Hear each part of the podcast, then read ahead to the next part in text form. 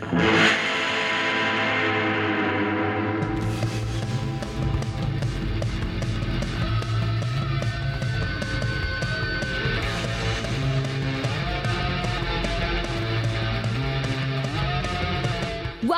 to Gleaming the Tube, the podcast where Kevin and Mike watch a film in which somebody rides a skateboard at some point.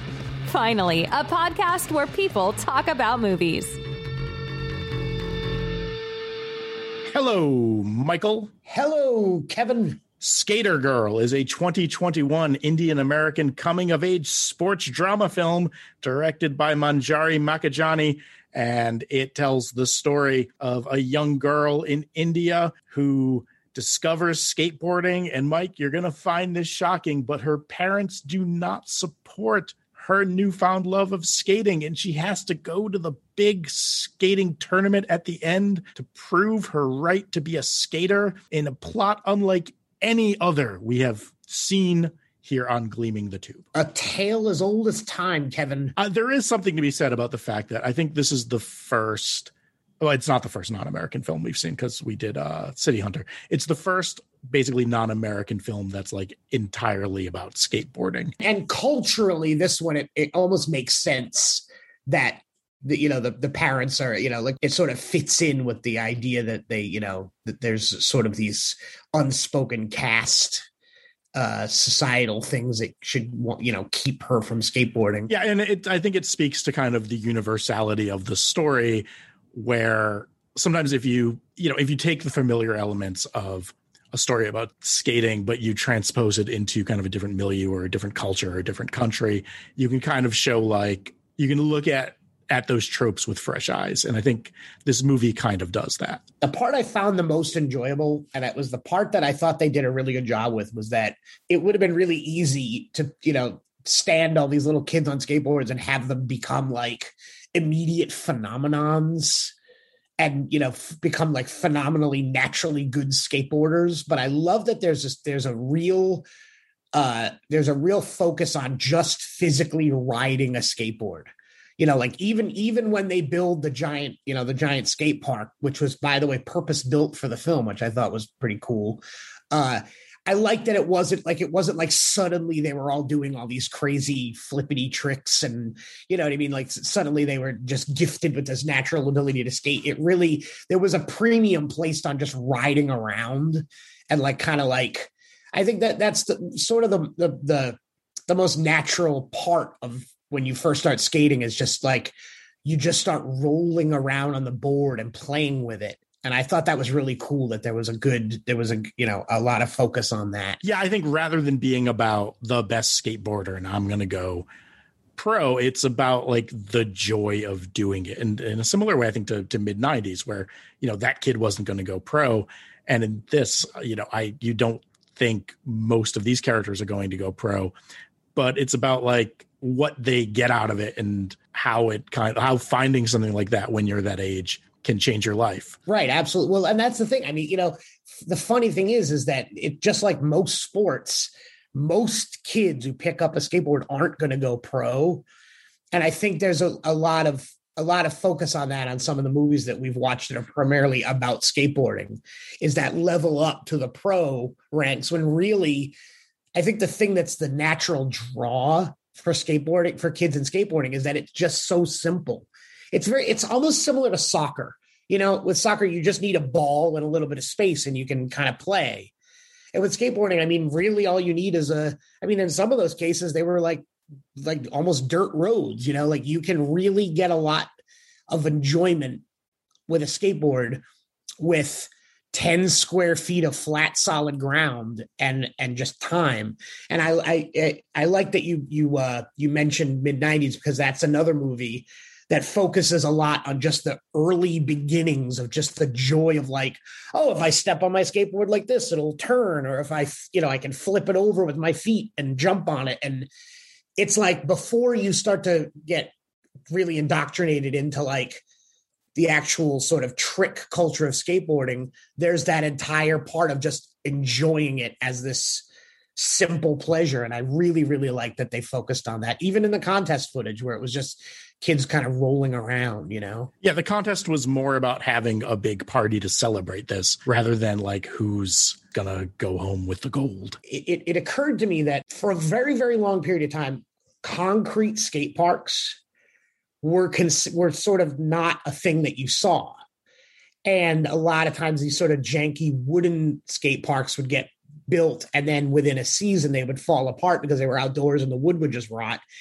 And the idea that building a concrete skate park, which is something that requires not a lot of maintenance and can just sort of, it almost becomes like a cultural center in and of itself, you know, above and beyond skateboarding was really was really interesting that they could build this sort of permanent structure that once it's built you can just it, almost leave it alone.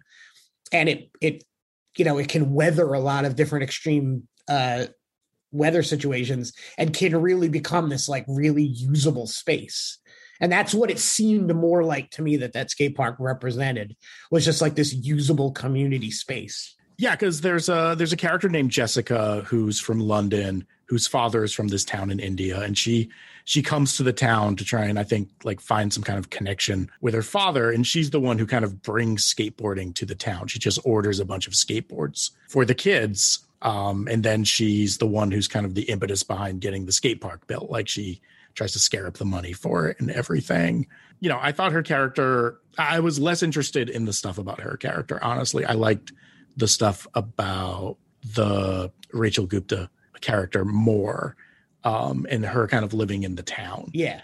You know, in general, I liked this movie. I did not love this movie. I thought it was a good movie. I thought it was fine. I do think it kind of leaned a little too heavily onto some of the cliches of a movie like this. Right. I, I felt the same way. I, I I was I was willing to forgive a lot of the cliches and tropes because I thought that the story it was like a story that was about like about the like the pure joy of skateboarding and inclusion you know and that was the you know the other thing is uh you know sometimes i mention sort of like a a, a, film or a documentary or a skate video that would complement this well. And I think one to watch uh, if you if you watch this and you're interested in the culture, it would be a, a documentary called Skateistan, uh, which is uh, uh, skateboarding was brought to Afghanistan during some pretty heavy times uh, in in that region, and skateboarding became sort of this like thing to to to unify people, and it became almost like a, a like a like a youth center and a school in you know among these sort of like the heavy ruins of the Afghanistan war. And um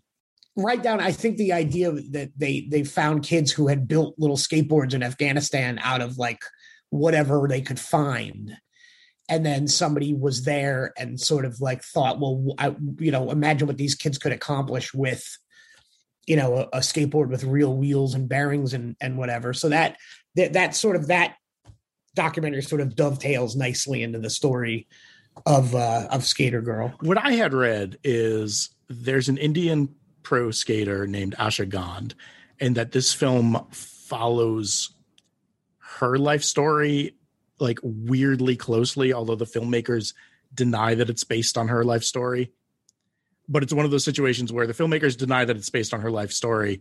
But I think everyone who knows Asha Gond's story and watches the movie is kind of like, okay. Yeah, yeah. Well, and I also like that they left the ending kind of open ended. You you know, you don't get the sense you don't know like does you know does she eventually just get married does the main character eventually just get married or does she continue skateboarding? I like that they kind of left it sort of up to the interpretation of the viewer to figure out like what happens next. Like regardless it seems like she's changed by this experience with skateboarding and that it's like made her kind of grow as a person and see more for her life than what she had previously thought. Well, and that's funny. It's it's that's sort of always that that's where you get into the cliche where you know the father is is at, at some points monstrously uh uh strict with her, you know, but just the idea of the father watching her sort of magically glide across the the concrete on a skateboard sort of changes him and changes the situation. You wonder if it really changes, you know, some of the cultural things about the region, but it is interesting to to sort of see it unfold like that. Well, we've we've had a lot of movies with horrifying parents Yes. in this podcast, and I th- I do think the father in this movie like is going to go on the Mount Rushmore of shitty parents of skateboarders. Like he burns her skateboard, and he's like he's he's not. He, Vince Vaughn was was much more understanding at the end of of North Hollywood.